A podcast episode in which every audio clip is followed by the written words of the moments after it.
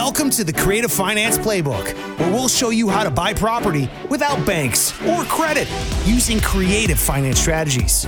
Join your hosts, Jen and Joe Dellefave, as we embark on a thrilling journey to financial freedom through real estate. With our expert advice and insider tips, you'll learn how to build wealth and achieve your dreams.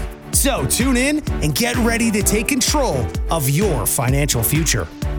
Thank you, everybody, for stopping in today. You got another Tuesday live with Jen and Joe, where we are going to go over some amazing topics. And today is one of my favorite: is how to buy and control real estate with zero dollars. And I'm talking like not one dollar. How do I do that? Right. So, what are ways that I could do that?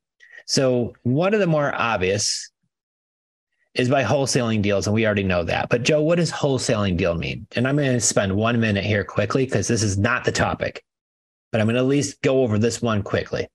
Wholesaling means I found a cash property where it's usually distressed, needs a lot of work, and I'm able to get a low cash offer. And I can write that agreement up with a seller. I have a house that's worth 200,000 and it needs $50,000 worth of renovations and I get it under contract for 110,000, right? And if I get that under contract, I can sell that contract. I'm not selling the house, but I could sell that contract for that cash deal to a cash buyer. And that cash buyer could buy that deal for me for a finder's fee or what they call an assignment fee, right? So, what does an assignment fee or a finder's fee look like? It depends. Every deal is going to be different.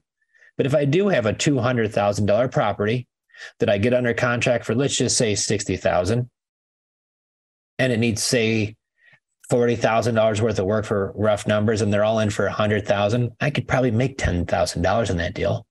I could make even maybe $20,000 on that deal. And what did it cost me?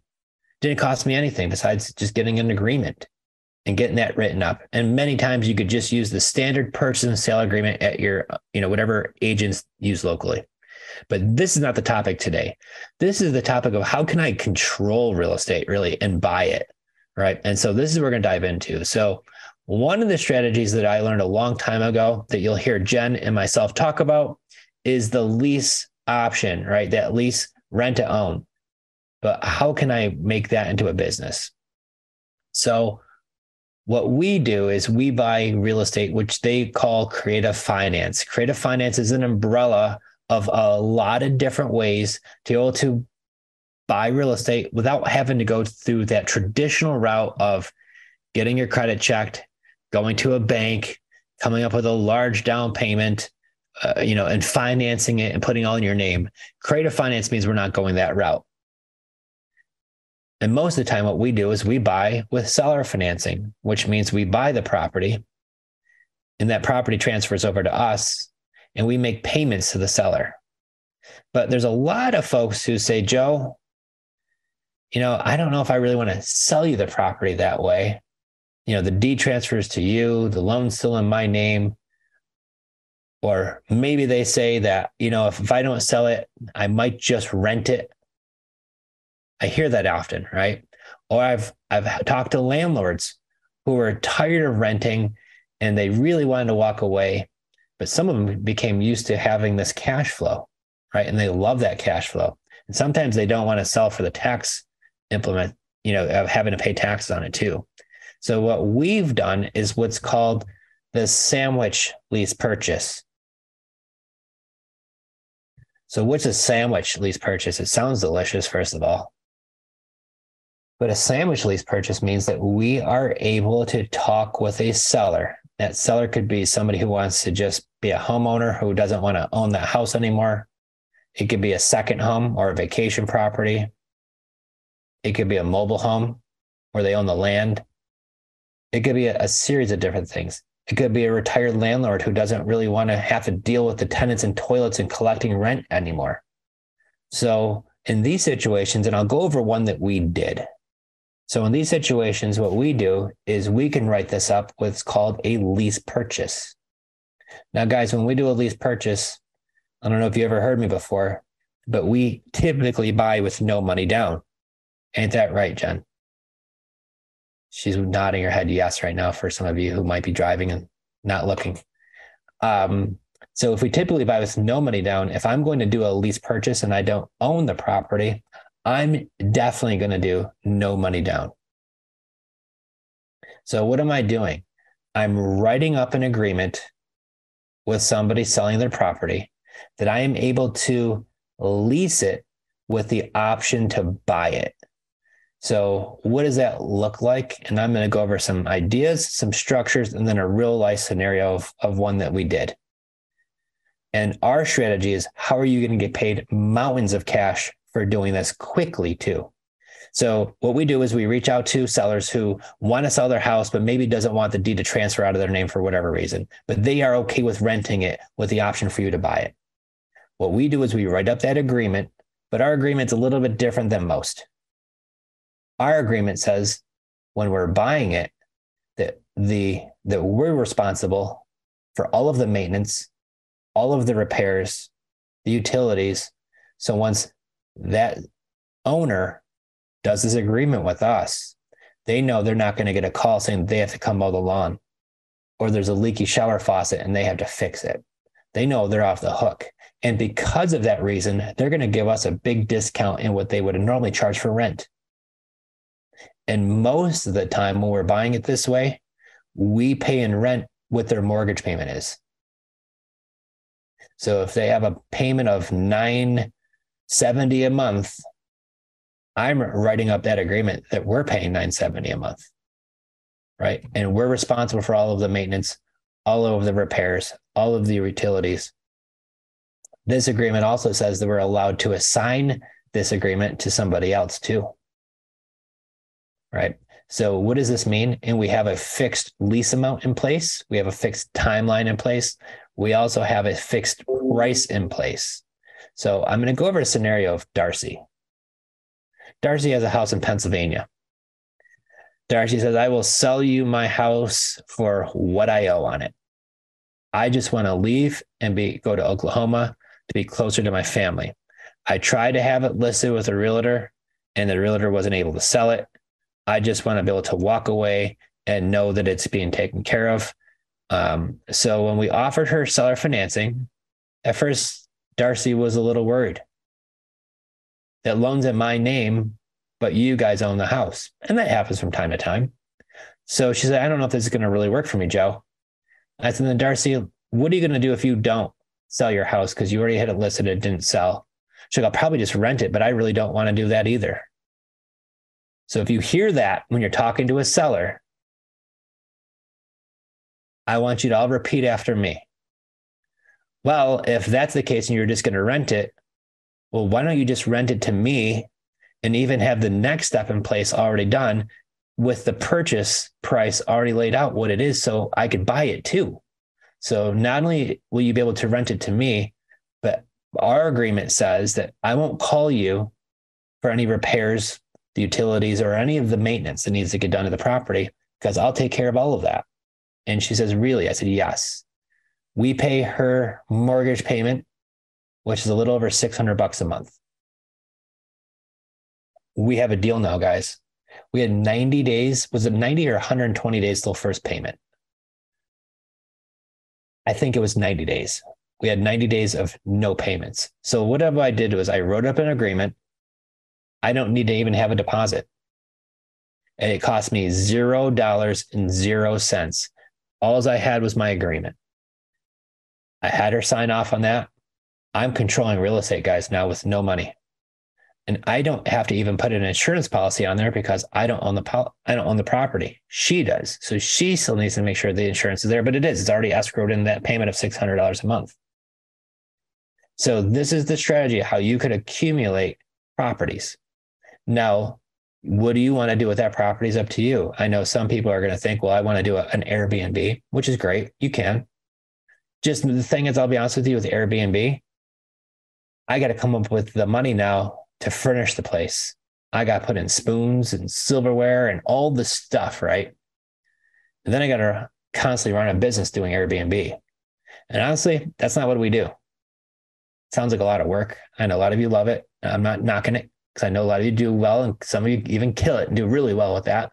I'm not knocking it. You do what you want. But for me and Jen, and what we love to do, and you probably already know the answer, but some of you might be new here, not know the answer. So I'm going to share it with you. Is we love working with renters who want to rent to own the property. We work with folks who want to rent it for a time and then they could buy it later on. So I'm going to go over the deal that we did in Pennsylvania. Elkland, Pennsylvania is the name of the town. Darcy. So Darcy says, I will sell it to you for what we owe. So what we do in that agreement, I don't put a price in there. If you have a seller who's got a fixed price and that's what they're going to get, you can write that fixed price. Now, on your agreements, I'm going to go a little next level, guys. You could even put that $200 of your payment is going to go towards the principal.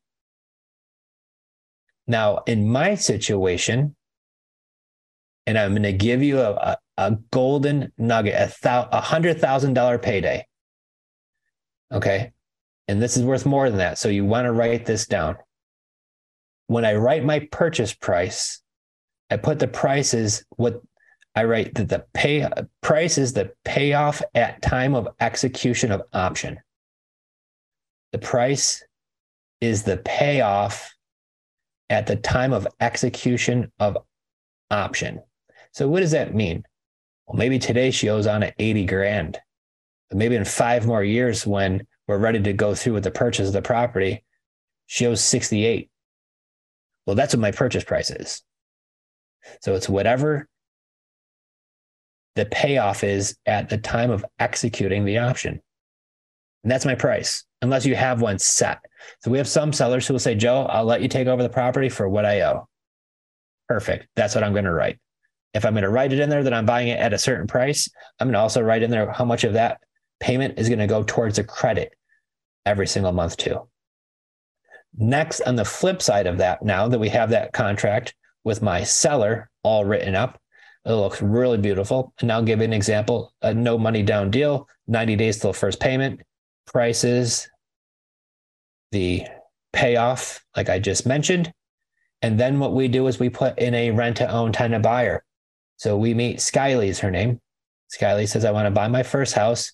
I've got 10 grand down think she pays a thousand a month, or is it a thousand dollars a month? That's what she pays. So we have no management in place because it's not necessary because it's rent to own.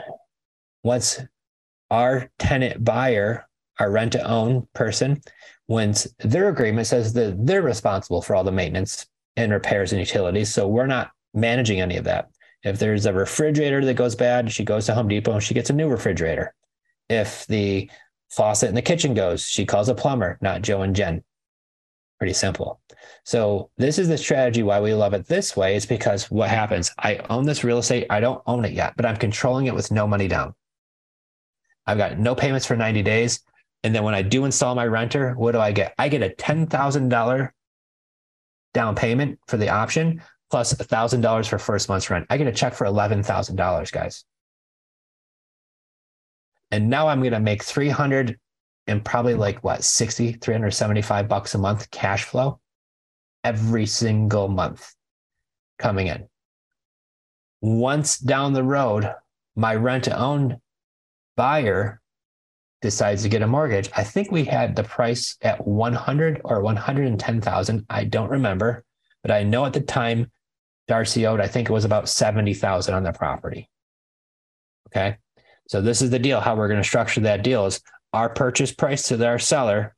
She's going to be able to buy it for hundred thousand dollars. She gave us ten grand down plus first month's rent. She's paying thousand dollars a month every month. We pocket the three, say fifty cash flow into our pocket after we already got that eleven thousand dollar check. We don't need insurance. I don't need anything in my name. She's going to have renter's insurance. The owner of the property still has that. We're managing this whole transaction here, guys. And this is the best part about it. Now I've got a couple options I could do. Now that we've been managing this property, Darcy's long gone. This we've had this property for over a year. I could reach out to Darcy now and say, "Hey, Darcy, would you mind if I just buy it subject to, or I buy it on a wraparound and I just get the purchase done now? The loan will still stay there, but you can see we've been making it on time. Let's just do that." And I think Darcy would be perfectly okay with it because I just talked to her about it. And now if I want to close on that property to where I actually own it, I got $11,000 check, guys. Closing costs on a property like that, it's probably only three grand, 3,500 bucks. So not only do I now own this property, where I can now transfer that deed into my name and buy it for what she still owes, but I buy either subject to or like I do, what's called a mere wraparound mortgage, which just basically means that I put a the deed transfers to us, but I put a piece of paper that says I promise to make this payment, a promissory note. So it's the note that's showing that I'm going to be the ones making that payment. I put that there. So if Darcy decides, Joe, I want to buy another house later on, but the mortgage person says that loan still in my name, they're going to show them that note that we're the ones making that payment and they can wash out, depends on the lender, but most of the time it's 75% of that payment. So therefore, it shouldn't cause an issue for her DTI or what they call debt to income. So this is the best part about it. Now, some of the questions I have received before, which work really good. I'm going to get into some technical stuff. Guys, get a pen out. Get a pen out. This is some good stuff I'm about to drop for you. So, if I work with a seller who's currently living in a house and they say, Joe, I need to buy another house. I'm going to buy that other house right now. Well, typically, I'd love to buy it on subject to or with a wraparound mortgage. But what's going to happen is the new loan person is going to say that debt is still in their name. And if I buy it with subject to or on a wrap mortgage or a seller financing, however you want to label it, they need to usually see 12 months of payments coming in before they could wipe out part of their debt. So that works fine if I'm buying somebody's house and then they say, Joe, I'm going to buy a house in a couple more years, or my credit is so bad I'm not worried about buying a house for a while, then that's fine. I could buy it with a wrap mortgage or subject to. But what happens when somebody's in a house today and they say, Joe, I'm buying that house over there, and I really need to get this loan out of my name because of that debt? Well, the one thing that does work immediately is a lease or a lease purchase. Not only does it work immediately, it can work before they close. So, what do I mean by that? they're not going to close till say June 1st, and my lease starts July 1st. The loan person could still use that income to wipe out their DTI. Does everybody follow me on that? So I'm going to give you a strategy that works really well. Hey, Steve, good to see you. Um, so a strategy that we love to do. I'm working on a few of these right now. Seller needs to sell their house. They've got to get the loan out of their name. I talked to their mortgage person. I said, Hey, let me ask you a question. What happens if I were to lease the house from them now and then just buy it down the road? Can you use my lease agreement as income to wash out the debt? And they say, Yes, I can. And what I do is I write it up as a lease purchase, right? So, this is another reason why I love lease purchases, guys. So, I could help the seller get out of this house and into their next house and let them get qualified for a mortgage immediately if that's the case and they need to get a new mortgage right away. So if I'm offering somebody a wrap mortgage or subject to, and I know they need to get a, a new property immediately, and that's part of the urgency of getting this debt out of their name. Once you tell them that I could do it on a lease purchase and it will wash off that debt immediately, the loan will still say in your name, but I'll have it under a lease with the option to buy it later on that will help wipe off their debt and usually able to get them over the finish line to get their new mortgage. Now, once that happens, I then will lease the property with the option to buy. I will install my rent to own tenant buyer who will give me a very large non refundable option deposit. then, after my seller then moves into their beautiful new home and they got their mortgage that they needed, I'm going to buy that deal with seller financing on a wraparound mortgage. And when I have to then pay for the closing costs for that deal, guess where I'm going to use the money from? The non refundable option deposit that I just received from my tenant buyer that I just put in the property. So once again, I'm able to help out a seller immediately when they need to have that debt washed out of their name because they need a property immediately. I'm able to still put in my tenant buyer. And then once I close on that property, it could be a month, it could be a year, it could be whatever. But once I do close on that, I've got the cash from my non-refundable option deposit to use to cover the closing costs. So that deed now transfers into my trust, my LLC or my land trust. I do under a land trust. And once again, here's a strategy where why I love the lease purchase so much and how versatile it is. And I think many people miss the boat on using this. We only know sub two or you know wrap mortgages or whatever it is, and that's what we hit all the time. But that doesn't help that seller when they need to get a mortgage right away. And so here's a strategy to have in your toolbox to help that seller get their mortgage right away. You get this cash flowing asset under your belt, under your control. And then however you decide to do whatever you want, whether it's your Airbnb or you're going to move in and do it yourself, hey, that's up to you guys. Like I said, I just love that rent to own because we get that large non-refundable option deposit and we're going to use that money to cover the closing costs and uh, now own a cash flowing asset guys and helped out a seller and a potential renter who's going to want to buy the house later on so if you didn't catch all that watch the rerun okay there's been some really great nuggets that i'm dropping here for you guys to help you control this real estate so once again, you'll hear lease arbitrage or whatever they want to call the name of it. It's the same thing, really. You're getting a lease under, you're getting a property under contract, and you're able to release it to somebody else. Once again, ours just talks about how we could do that and sell it to somebody else too. And once again, if you want to do rent to own, you can, but you got to, or I'm sorry, uh, Airbnb, but then you got to furnish the property. And like I said, I know people love it, but it seems like a lot of work. So if you have any questions about how this process still works, please drop those comments down below. But like I said, this has been one of my favorite strategies. I learned this from one of my coaches a long time ago. Now, I will tell you, this is not my preferred method to own real estate. My preferred method is to buy the property, to take deed to the property into my trust because now I own it or my trust owns it. I like the fact I could write off depreciation. I like the fact that the deed is already transferred over. And I like the fact that I do own that property. But that doesn't work for in every situation once again.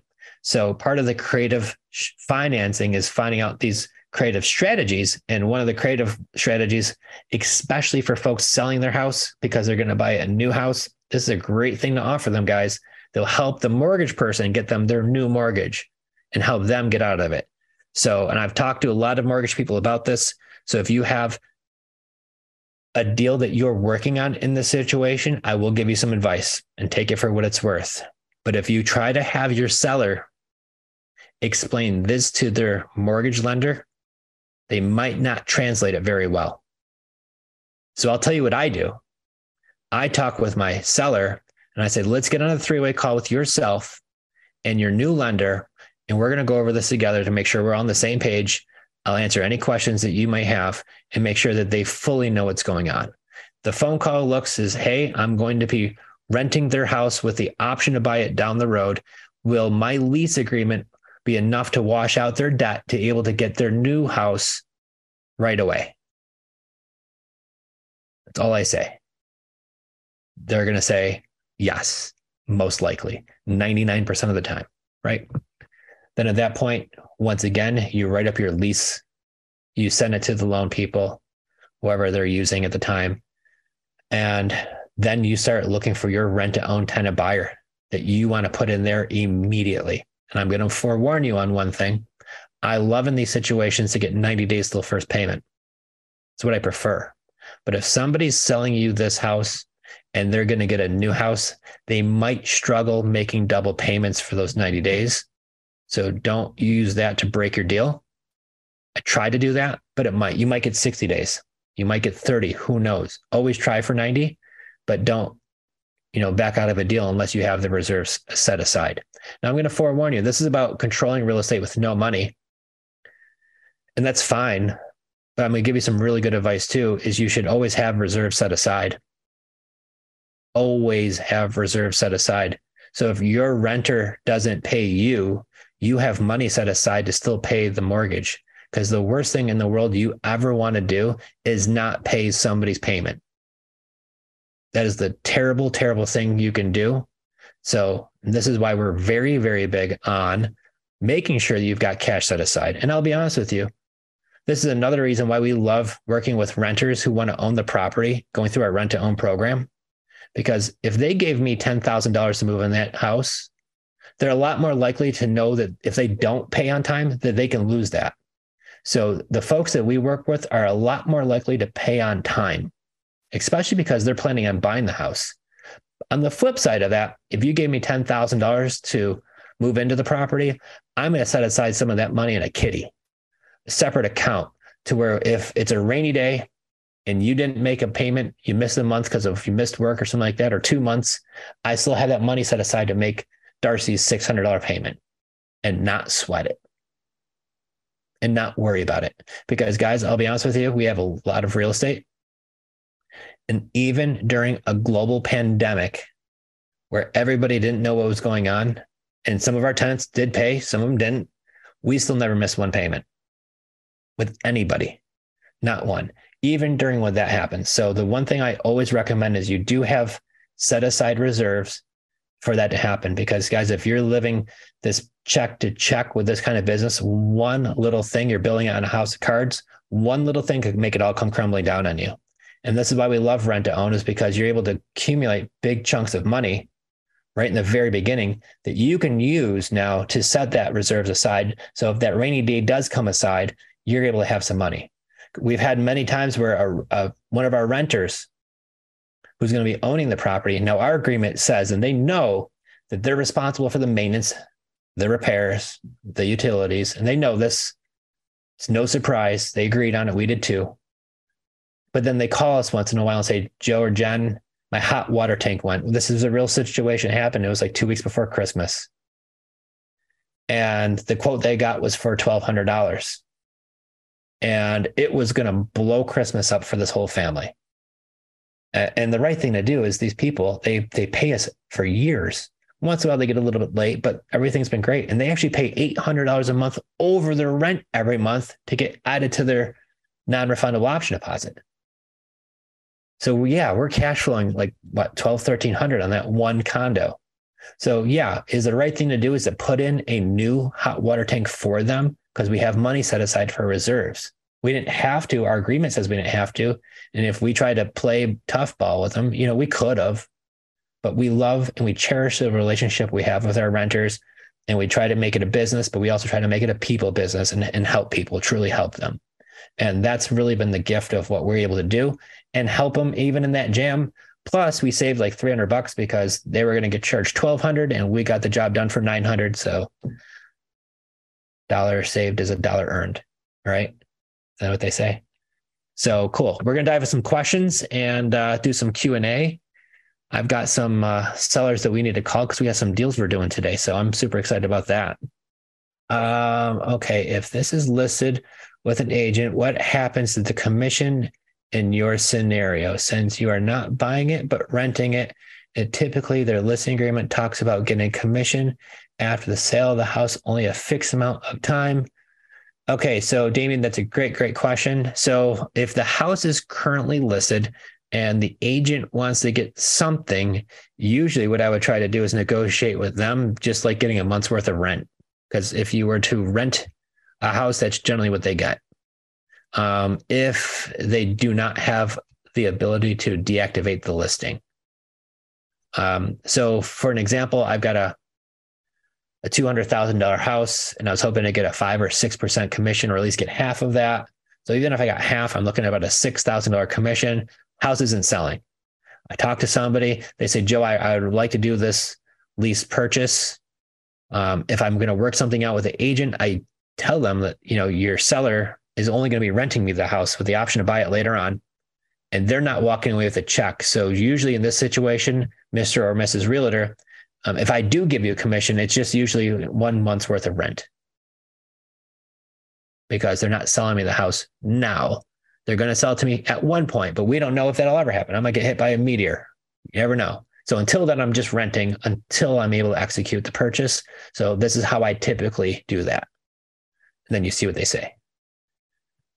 Uh, great question. Do you use one form for the lease option or two forms? we keep them separate. Great question, Damien. So we have two separate forms. We have a lease agreement, which is one, it's maybe like two pages or something like that, or three pages, but it's a lease agreement. And then there's a second agreement that is an option rider. An option rider is a separate agreement and it just says that this is the time frame you have to buy this property at this price. It's a separate form. It's not the lease. There's one lease that's for leasing.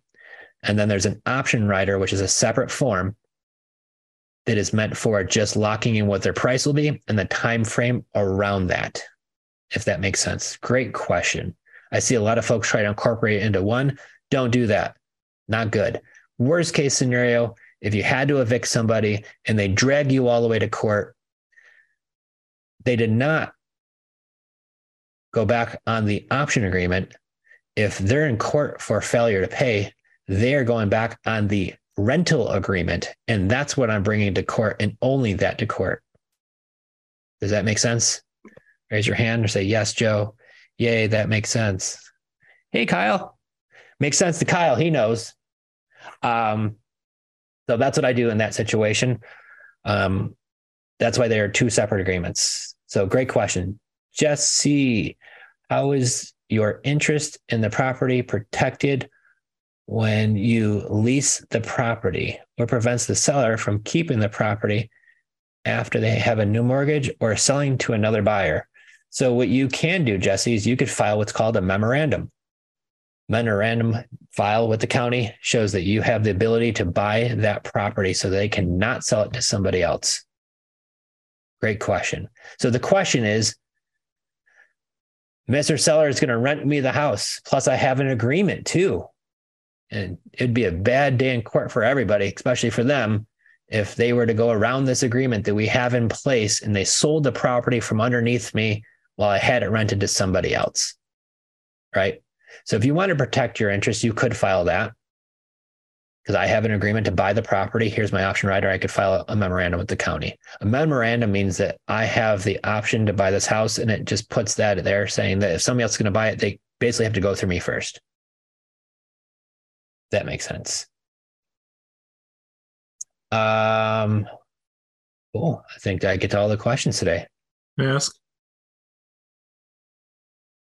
Oh, we got another one? Steve, what's going on? Hi, how are you? I'm sorry I came late, but I think this is about a question about your option agreement. But how do you deal with uh, rent credit when you buy or when you sell? Um, great question. So, how do we deal with rent credit when we're buying or selling? So, if I'm buying for what they owe when I'm buying it with a lease purchase, I just will put that my purchase price is the price of the payoff when I'm executing the option. So, every month that I'm making those payments for the rent, it's paying down the principal, which then will pay down what I owe because my price will be at the time of execution. Now, that's when I'm buying the property. Now, for an example, though, say they owe nothing on it or they've got a lot of equity and I'm making a $800 payment. When I am buying the property, I'm going to try to negotiate with the buyer that if I pay your $800 rent every month, because that's your mortgage payment, $250 of that is going to go towards a credit towards what I owe you. And you can negotiate that with your seller, Steve.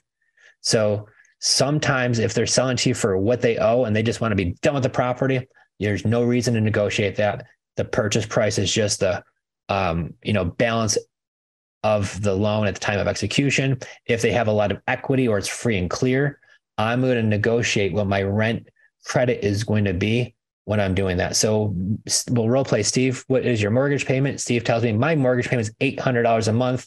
Steve owes thirty thousand on the house because he's had it for a while. He wants a hundred thousand for it. He's got a lot of equity. I say, fine, Steve, I'll take over your payment um, uh, with the lease purchase of eight hundred dollars, and I usually get three hundred dollars of that is going to go towards um, my credit of my balance every month. Is that okay? And Steve might say, yes, that's fine. Or Steve might say, no, that's not fine. Um, but that's just how I ask it every single time. Now, when I'm working with one of my buyers on rent to own, we have a very easy policy is your rent is your rent and your rent goes towards the rent. You're renting the house. But good news is anything you pay above your rent will mm-hmm. get added to that non-refundable option deposit. And then I say, well, role play, Steve, I have many of our renters who love to pay two to three hundred dollars a month over rent every month because they love to have that add up. And we actually have some that pay eight hundred to a thousand over every month. So, Steve, what's the most amount that you could pay over every month to get added to your option deposit? And then I zip it and I let Steve talk. And Steve's going to say, I can pay X amount over. Okay, great. Then how I write this up is that your rent is 1500 and you're going to pay 1700 and the extra 200 is going to go towards your option deposit. What we should do is you should get two payments per month then. One payment should be for the 1500 and the second payment should come in for the $200 that he's paying over. It's a separate payment is best very, very easy to track. Plus, they're going to most likely pay electronically through whatever app you're using, right? Um, you don't want to take cash on those deals um, because it's very hard to prove to the bank what's going on. So, if you have a large non refundable option deposit, do not get that in cash. Get it in a check because the bank's going to need to verify that you receive that money. So, if they give it to you in a brown paper bag, uh uh-uh. uh, send them to the bank, have them give you a check because that check is what you're going to want to make copies of front and back. So years down the road, when they say, "Oh, I'm ready to get my mortgage," the lender is going to want to see copies of that check. So make a little file, get a Manila folder, and make your folder of the property, the person you put inside of it, any information you have them, copies of their license, maybe the screen, the tenant.com report that you had on them, the copy, the check, put that in your files. Mm-hmm. Right. And then once your buyer is ready to go, you give them all the stuff. Right. But that's how we use our credit for that. Mm-hmm. Now you mentioned you you are lease option tenant buyer lose the option if they pay late. That is something included in your option agreement. If it if they if they stop paying and I have to evict them, if you just give me a late payment, I'm not taking your twenty thousand dollars away from you. But I'll be honest with you, Steve. We've we've had some situations where somebody gives us ten, fifteen thousand dollars. They move into one of our properties and then they stop paying us. Mm-hmm. And they know that they're going to lose that money. And but for some reason, and I don't know why, some people are just knuckleheads. I don't get it. But if I moved into your property, Steve, and I had to give you twenty thousand dollars to move in, boy, I'm not going to want to miss a payment from you because you say, Joe, well, if you don't pay me and I have to evict you, you don't get any of your money back. So that's why it's so important that you pay me on time. We have that talk in the beginning.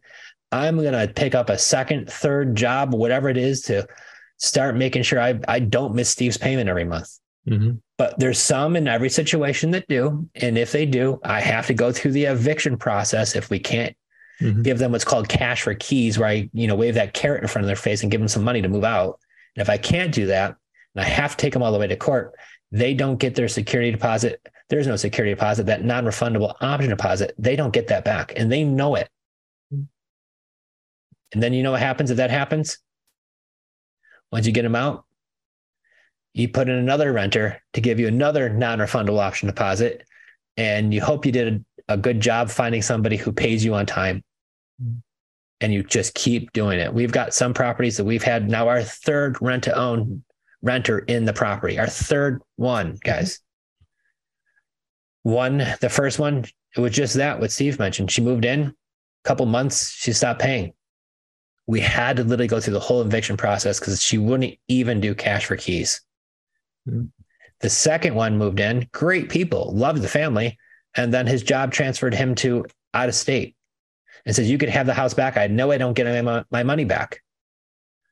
We said, Because you're going to leave the property in good shape. If you do, we'll give you a $1,000 back. Then we put in the third person who's in there right now, and they've gave us, I think it was 20 grand to move in. So between all three option deposits, guys, we've got like an extra 40 something thousand dollars of revenue on top of the rent every month in just a handful of years. So this is why we love that option so much is because we're and you know what? And I and I don't want to give it a bad name because you know you do have people who default, but you have people who get a house, they buy a house and they get a mortgage and they default too, and they have to get foreclosed on. So it does happen. Mm-hmm. Um, just about anybody. can have that happen. But the, the difference is, is when we get a renter and they do make it through the finish line, like one of our folks right now, and they're going to get to own that house, that's a really cool feeling. You know, we've helped somebody turn from a renter to a homeowner. Mm-hmm. We do lose what they call a door, right? We we don't own that property anymore. But that really, really big check that we're going to get, I could buy three or four more properties with that money, mm-hmm. with the proceeds. So I don't let it bother me. I let it encourage me because I know it's going to be a payday once I sell it, and it's another payday because I could buy more properties with it. When I buy more properties, what am I going to do? Mm-hmm. I'm going to buy them a seller financing or like this lease purchase. Mm-hmm. Very little money to no money used on most of these deals. And then I'm going to get a big, huge checks of money when our renters move in because they're going to do rent to own. And this is how I could turn one property and a big check into multi properties with multiple big checks and really just continue to grow your empire without having to borrow money, hard, any, you know, hard money lenders or borrow money from grandma or do all the stuff, right? That some of these people teach how to do. Because when you see people having to borrow huge down payments just to get into a seller finance deal, I'm like, man, what can go wrong here? Right. Like there's so many different things that can. So it's a really a challenge. So that's why I love to be into these deals with zero money down, don't have to partner with people and really be able to buy that property and use that down payment money from our rent to own for the option to buy more. Great question. Since the time you bought, when you lease option, you're going to allow the lease option term by exercise option within a year? If they want to. Okay. So here's the thing because you know that's a big difference you know short-term capital gain tax or long-term capital gain tax yeah. yeah so here's what i use is your discretion when you're putting in a rent to own renter right and they say steve i've got 20 grand down and i'm going to buy the house in six months and then you have somebody else who says steve i've got $20000 down or even worse i've got $18000 down but steve I'm not going to be able to buy this house for the next two or three years. You get to pick. Right. And in that situation, depending on what I have going on that property, I could either pick the one that could get closed out real quick if I have to get this property sold quickly. Mm-hmm. Most likely for me, I want to put them in there and set them and forget them. So for me, I'm going to probably take the one who's got a little bit less money down, who maybe needs more time to right. qualify for that mortgage because I don't want to get cash out one year either and get hit with my short term capital gains. Mm-hmm. And that's the thing is your discretion. We use screenthetenant.com. It's called screenthetenant.com. If you reach out to Paul Ritter and his team, they're in Pittsburgh.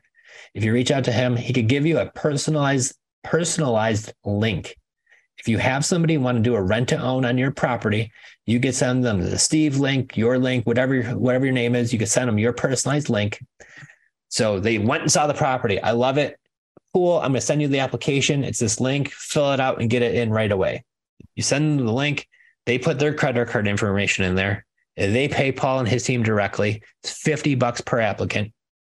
Paul's team takes about two or three days they're going to give you a 70 something, usually around 70, 80 page report back on each renter that goes over their debt, their income, their credit history, their criminal history, their sex offenders. I mean, they check everything. And you get this really neat report back so you know exactly who you're dealing with.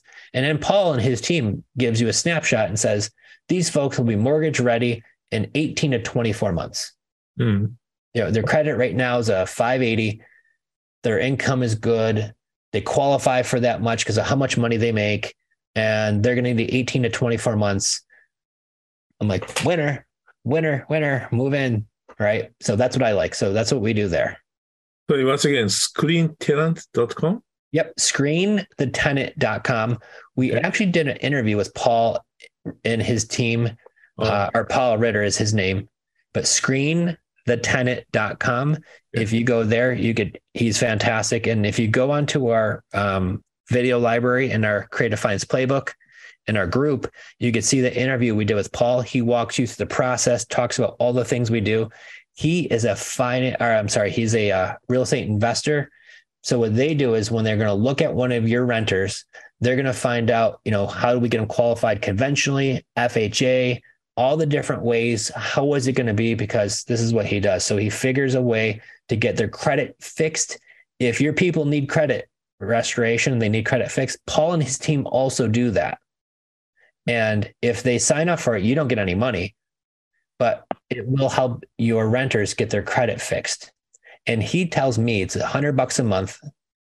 He says in about six to nine months, depending on how bad they are, we could get their credit turned around pretty nicely.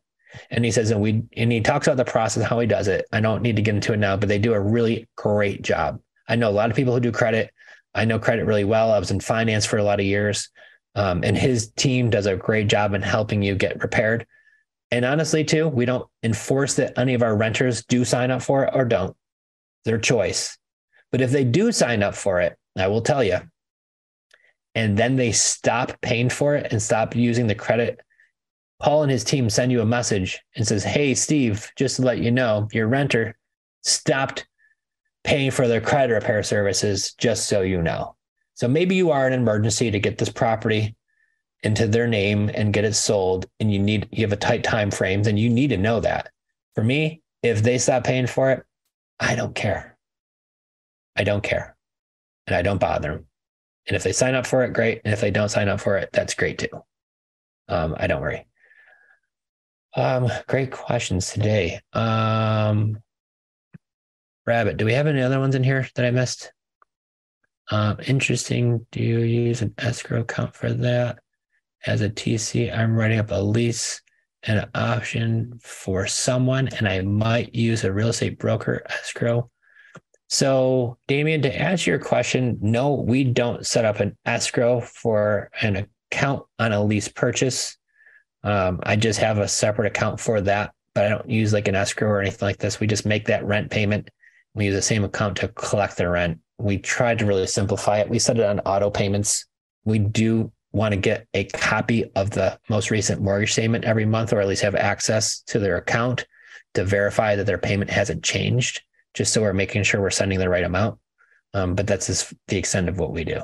Adam, can you get a memorandum signed after the lease option agreement is signed with the seller? Or should you get the memorandum signed at the time you get a lease option agreement signed? Um, so for me, Adam, if I was super concerned, and now I don't do it this way, but if I was super concerned, filing the memorandum, the minute I have that property under contract with the seller is the minute I would file that with the county. I now control the property. I want to have that filed with the county right away. If I'm that concerned, is what I would do. Great question. Um, what if the seller has a lot of equity and says they will let you buy the house by the way of lease option, but they want 10,000 from their equity. If they want 10,000 for their equity, because I typically buy with no money down, I'm going to tell them to go take out a home equity loan on that house. I'm not putting $10,000 into a property that I don't own, period. Um, do you let the tenant lease in perpetuity if they don't exercise the option, even say 10 years, or what's your game plan? Trace, once they collect that non-refundable option deposit up front, if they need 10 years and they want to just keep renting, I'm cool with that. I will definitely change the lease price or I'm sorry, the lease payment as time goes on. You know, rent probably in those 10 years did go up. And I'll let them know, guys, and this is verbatim what I say, hey, listen, we give you a two-year term. And if you don't get a cash out in two years, no worries. I don't throw you out of the house all we'll do is we'll just renew the agreement with you know updated prices and, and, rent you know if that changes a little bit also make sure you get a good deal but if you don't get me cash out in two years not the end of the world i'll keep you guys in the property for as long as you need and that's what i do unless put my asterisks there right my asterisks what unless maybe i bought that house on on seller financing and i have a five year balloon or a six year balloon then, hey guys, listen, you got two years. And if you go over that two year mark, I could give you maybe another year, but that's maybe even two, but that's it. So we need to figure out a game plan how to get this done in less than four years. Because if I don't have this done in like three to four years, you unfortunately you will lose that deposit. So I need to make sure we get this done according to plan. Because sometimes I might buy a house where I buy on seller financing. I only have like a five year term or a 10 year term. On a lot of these, though, that I have 20, 30 year terms, oh boy, you can stay in there as long as you want. I won't even bother them. I don't even call them. Um, great questions today, boys. Uh, do we have something similar that if the buyer for a wrap will qualify for Dodd Frank cert, if they qualify for QM, then they qualify for Dodd Frank? It's a little off topic, but if you have a relationship with the QM mortgage broker, it might work here. Buyer for a wrap. Sorry, that was more of a comment than a question. Okay. responding to your to your um uh, other other one about the um screen the tenant. Yes. Yeah. So like I was just saying, I have a similar relationship with with someone, and if you have a similar relationship with a QM um, mortgage broker, you could kind of do it through there too. Yeah, it's huge to make sure you're doing your due diligence. So what you really want to avoid, and I'm just going to tell you guys because we had this happen to us. We had a young guy got into a car accident. He got a settlement for like 40, 50 grand cash. Had the money in his account. He wanted to do a rent to own on one of our properties. Thank you for bringing this up, Damian. Great thing. Um, he wanted to buy one of our properties. The monthly rent was like 1800 a month. And the guy made like $20,000 a year. He didn't even make two grand a month. Right. So his debt to income would have been a hundred percent, but he had 40 grand down, right? No, no, no, no. This is about helping people, not taking advantage of people. And at first, he he got not a little upset, but he kind of did. I'm like, hey, listen, I, you're a great guy, but I walked him through the situation. I said, hey, listen, and you would lose that forty thousand because over time you wouldn't be able to afford this place, and it would do no service from you. Unfortunately, you got in a really bad accident to get this money. You need to be wise with it. And in this situation, this is not going to work out well for either one of us. And he was so thankful after I explained to him because what you want to do is not take advantage of people just because they have a large chunk of money. They also need to be able to afford the monthly payment. You don't want to put people into a situation where they can't afford that payment and you know you're going to get the house back and you just put them in there to get their large down payment because they got a chunk of money from a death in the family or a settlement. That's the wrong way to do it, guys. So this is why we love covering our own butts, right? By having a third party company screen them for me to make sure that they can Oh, afford this 50 bucks an property and what they're doing. give you an hour. And and that's what's key. Um cool. Why wait till mortgage payoff to invest in other properties if your strategy is to go in without any money up front? Why are you using cash out money from another deal? Tim, I guess I'm so sorry. I don't. If you went on mute, you want to hop in here. We could. Yeah. Can you hear me? Yeah, great. Thanks for tuning in. No problem. Um, so I just wanted to clarify. Earlier, you said that um, one of the beauties of the the cash out when you have you know two, three, four months, four years down the road when you cash out a property, that Mhm. owner buys the house, secures a mortgage, and pays you off. Um, you said you take that money and you go out and you get other seller financing deals. Yeah. So, but you don't need that money to with your strategy to go into seller financing deals. So I was confused why you would wait until you get the money from a cash out. Does that make sense? It does. So I'm still buying properties anyways. So yes. However, here's the thing. And this is some of the stuff that you don't see on Instagram. You always see people like holding up like these checks and there's so much like BS behind it. So I'm going to give you some of my BS. You see me buy a house and I say, "Oh, I bought this house with a $100 down." And a $100 down looks great. It makes a great title for like a whatever, right? But when you add up what we have and we have it for free and all of our stuff, um, it's called the cost of acquisition.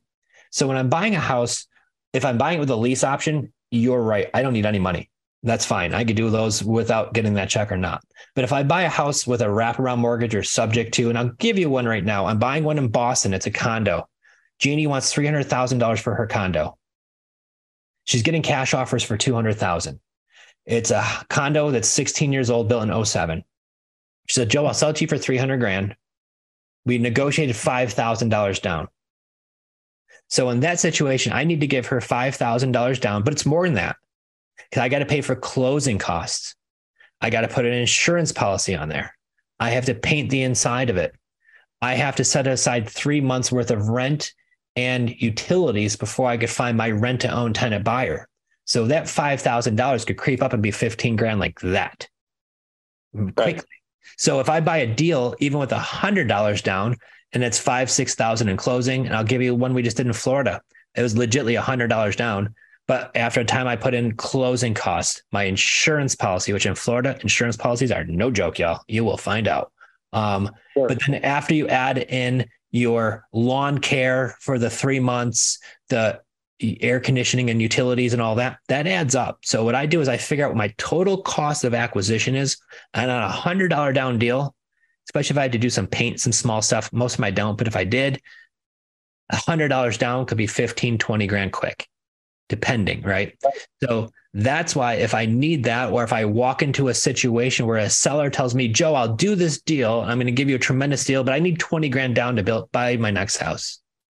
I have a whole stockpile of those deals set aside right now on beautiful turnkey houses and beautiful neighborhoods. Then when I get these checks, I'm able to make some of these deals happen. So, and I can make these deals right now, and I currently am. But for some folks, they might not have that ability or the velocity of cash. And so the only strategies, what I'm saying with using that is if I get one big check, usually everybody cries because I lost a door, right? I lost that property and they get really upset for that for some reason. For me, I just see that as an opportunity to take those proceeds and divide that into four or five more deals. Um, and then what happens is if I could turn that into four more deals for me and Jenn, that means we're going to get four more non-refundable option deposits. So all that money we shelled out, we're going to get all that back right now anyways. So it's just a way to kind of explode your business without having to borrow it from anybody else, if that makes sense. Right. But you should be doing deals the whole time too. I'm not saying stop just because you didn't get that check, but when you do, it definitely helps launch things a little quicker. Mhm. Great question. Uh, Melissa had a question in the scenario you mentioned with the recent seller where you have a lease option with the seller. Do you have a lease option to buy with a tenant buyer or do you just lease it to your tenants? Um, so in that situation, Melissa, we have a lease option when I am buying the property right from the seller, but I also have it to where I'm selling it on a lease option for higher rent at a higher price. So we do not like straight renting because then I get calls saying the smoke alarm needs a new battery or some weird stuff like that. And when uh, you do what we do, you don't get those calls anymore. So cool. That hit them all? Holy cow. I think we got all the questions. Um, uh, why don't we to the mortgage? Yeah, got them all. All right, cool. Thanks for uh, another amazing Tuesday, guys. I will tell you, we went to an event last week for Nate Armstrong, one of our investors. And I'm just going to share this real quick. If you don't know who Russ Whitney is, look him up. He was one of the speakers of the event we got to chat with. An amazing guy and an amazing story. Started off, his parents passed away when he was 14 years old. He was homeless in his teens went to jail at 17, got out at 20. I don't even know what he did, but if you're in jail for three years, probably wasn't too good. But he came out and reformed. He did something with his life instead of making it an excuse. Started off buying one house and turned it into an empire, guys, where he brought one of his companies public, sold another one for $250 million. He's currently developing a Marriott and all these things. And I think it was in Costa Rica on like this huge thing he's doing and just an amazing story from somebody who legitly comes from the streets, who was a scrapper, who just says if you just invest in real estate and over time you'll become million a multi-millionaire. And it was just neat to be with a guy because I'll be honest with you, the first day that we were there, we were speaking and he was in the audience. He was just some dude wearing a tracksuit. I didn't know that the guy sitting there was worth hundreds of millions of dollars and is legitly like a real estate guru. So it's just really cool. But I will say, when you hear something that that's inspiring, it gives you some. It, we're not the only ones, guys. You aren't the only ones. This could be all done with zero or little to get started. And when you see inspirations like that, and now you look into his life to where he is, it's just a great story. So Google Russ Whitney, and just watch a YouTube video about how he got started, guys, just to kind of turn you on to somebody. But really, really cool experience. So either way, dropping some nuggets for you guys today. If you don't, if you didn't catch all of this the first time, definitely watch it in the re one. And uh, we got some more exciting stuff coming. We got some cool interviews with some other uh, great investor friends, some clients of ours that we've been working with that have had some tremendous results that we've really seen take off too. So, yes, you probably already know Jenn and I have um, worked with private clients before in the past. And if that's something that you want to see these results like what we're getting and what a lot of our private clients are getting, reach out to myself or Jenn and we could sit down one on one and talk about that and see what that looks like for you and see if we can help you accomplish what you're trying to do because we love to help other people do what we're doing. It's pretty awesome. So, guys, I hope you have a wonderful Tuesday. But I got to go. We got some deals to make and we got some sellers to go talk to because I know my team is out at the pool, out back right now, working, and uh, we got some stuff going down. I can see Jenn making the face, so I know they need a little help. We got to go close some deals, right? She's smiling. So awesome. Well, thank you guys so much for tuning in. Tune in next Tuesday, same time, same fun place. Also, too, guys, if you have not heard, we're on almost every single podcast platform out there right now. So, Creative Finance Playbook, guys, look it up on your favorite podcast, whether it's Apple, all the other good ones too. It's on them. Uh, we got some amazing stuff sharing on there too. You don't want to miss this. Anything you need to share, babe? Just give me the thumbs up. We're good. All right, gang. You guys have a great one, and we'll see you soon. All right. Bye.